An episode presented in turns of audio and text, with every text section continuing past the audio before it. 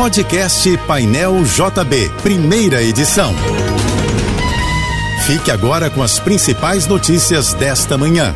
Oferecimento Assim Saúde. Hospitais, clínicas, exames e mais de mil consultórios. Ligue 2102 5555. Equinor. Nossa energia está em linha com a mudança. Univassouras. Formando o profissional do futuro. E tudo que o BNDES faz, faz por todos. BNDES, o Banco Nacional do Desenvolvimento.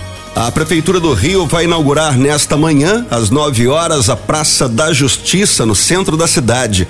O novo espaço foi criado com a revitalização da Avenida Erasmo Braga e fica ao lado do Tribunal de Justiça. A obra faz parte do programa Reviver Centro, o plano de recuperação urbanística, cultural, social e econômica da região central do Rio. Esta sexta-feira no Rio vai ser de tempo nublado, passando a encoberto, com previsão de chuva forte à noite. Segundo o Instituto Nacional de Meteorologia, a temperatura máxima deve ficar em torno dos 37 graus.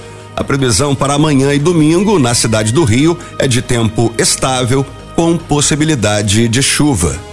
O ministro Dias Toffoli, do Supremo Tribunal Federal, manteve o reconhecimento do Esporte Clube Recife como campeão brasileiro de 1987. Toffoli negou o recurso do Flamengo contra as decisões da Justiça do Rio e de Pernambuco, que validaram a conquista do clube pernambucano e não concederam a chamada Taça das Bolinhas ao rubro-negro carioca. Essa taça iria para o time que primeiro conquistasse o campeonato por três vezes seguidas ou cinco alternadas. O troféu foi entregue ao São Paulo, considerado o primeiro pentacampeão brasileiro em 2007. O Flamengo argumenta que o título de 87 não se confunde com o troféu João Avelange, vencido no mesmo ano pelo clube e que contava para a Taça das Bolinhas.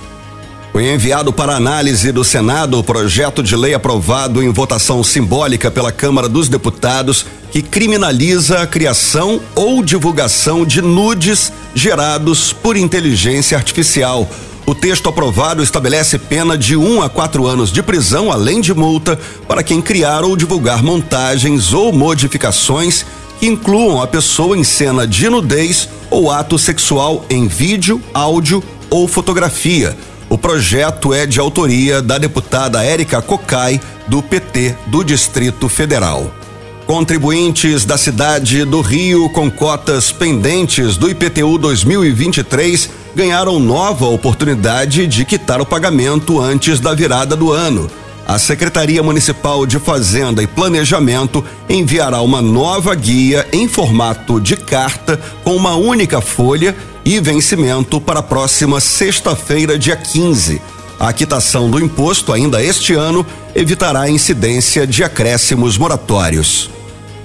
A Comebol sorteou os grupos da Copa América de 2024 que vai acontecer entre os dias 20 de junho e 14 de julho do ano que vem nos Estados Unidos.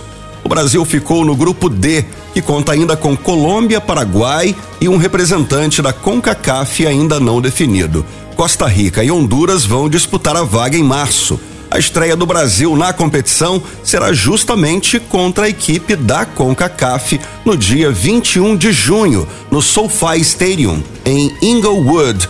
Depois, a seleção brasileira vai enfrentar o Paraguai no dia 28 e a Colômbia no dia 2 de julho. A atual campeã da Copa América é a Argentina, que está no grupo A do torneio. A concessionária Metro Rio vai iniciar na segunda-feira a venda dos cartões especiais para o Réveillon 2024. Os bilhetes poderão ser adquiridos até o dia 25 em quatro estações: Pavuna, Carioca, Central do Brasil e Jardim Oceânico a partir do dia 26, quem estiver interessado poderá comprar os bilhetes somente na bilheteria especial da Estação Carioca. O cartão de ida e volta será vendido por treze reais e centavos. Já os cartões somente de ida ou de volta custarão cada um seis e noventa, o mesmo valor da tarifa unitária do metrô. É bom lembrar que esses bilhetes especiais são obrigatórios para acesso ao sistema metroviário do Rio na noite do dia 31 de dezembro. O Banco Central anunciou que o Pix automático vai começar a operar no dia 28 de outubro do ano que vem. Essa modalidade permitirá que o cliente agende pagamentos previamente.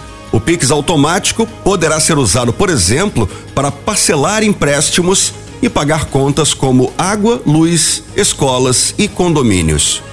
Caetano Veloso vai cantar na próxima terça-feira no evento de inauguração da Areninha Cultural Terra, em Guadalupe, no subúrbio do Rio. O músico morou no bairro por um ano quando ainda era adolescente e tem parentes por lá. O show terá entrada gratuita e está previsto para começar às sete e meia da noite. O espaço tem capacidade para 600 pessoas, entre lugares sentados e em pé, e para garantir a entrada é preciso retirar os ingressos pelo sistema Imply a partir de amanhã. Você ouviu o podcast Painel JB, primeira edição.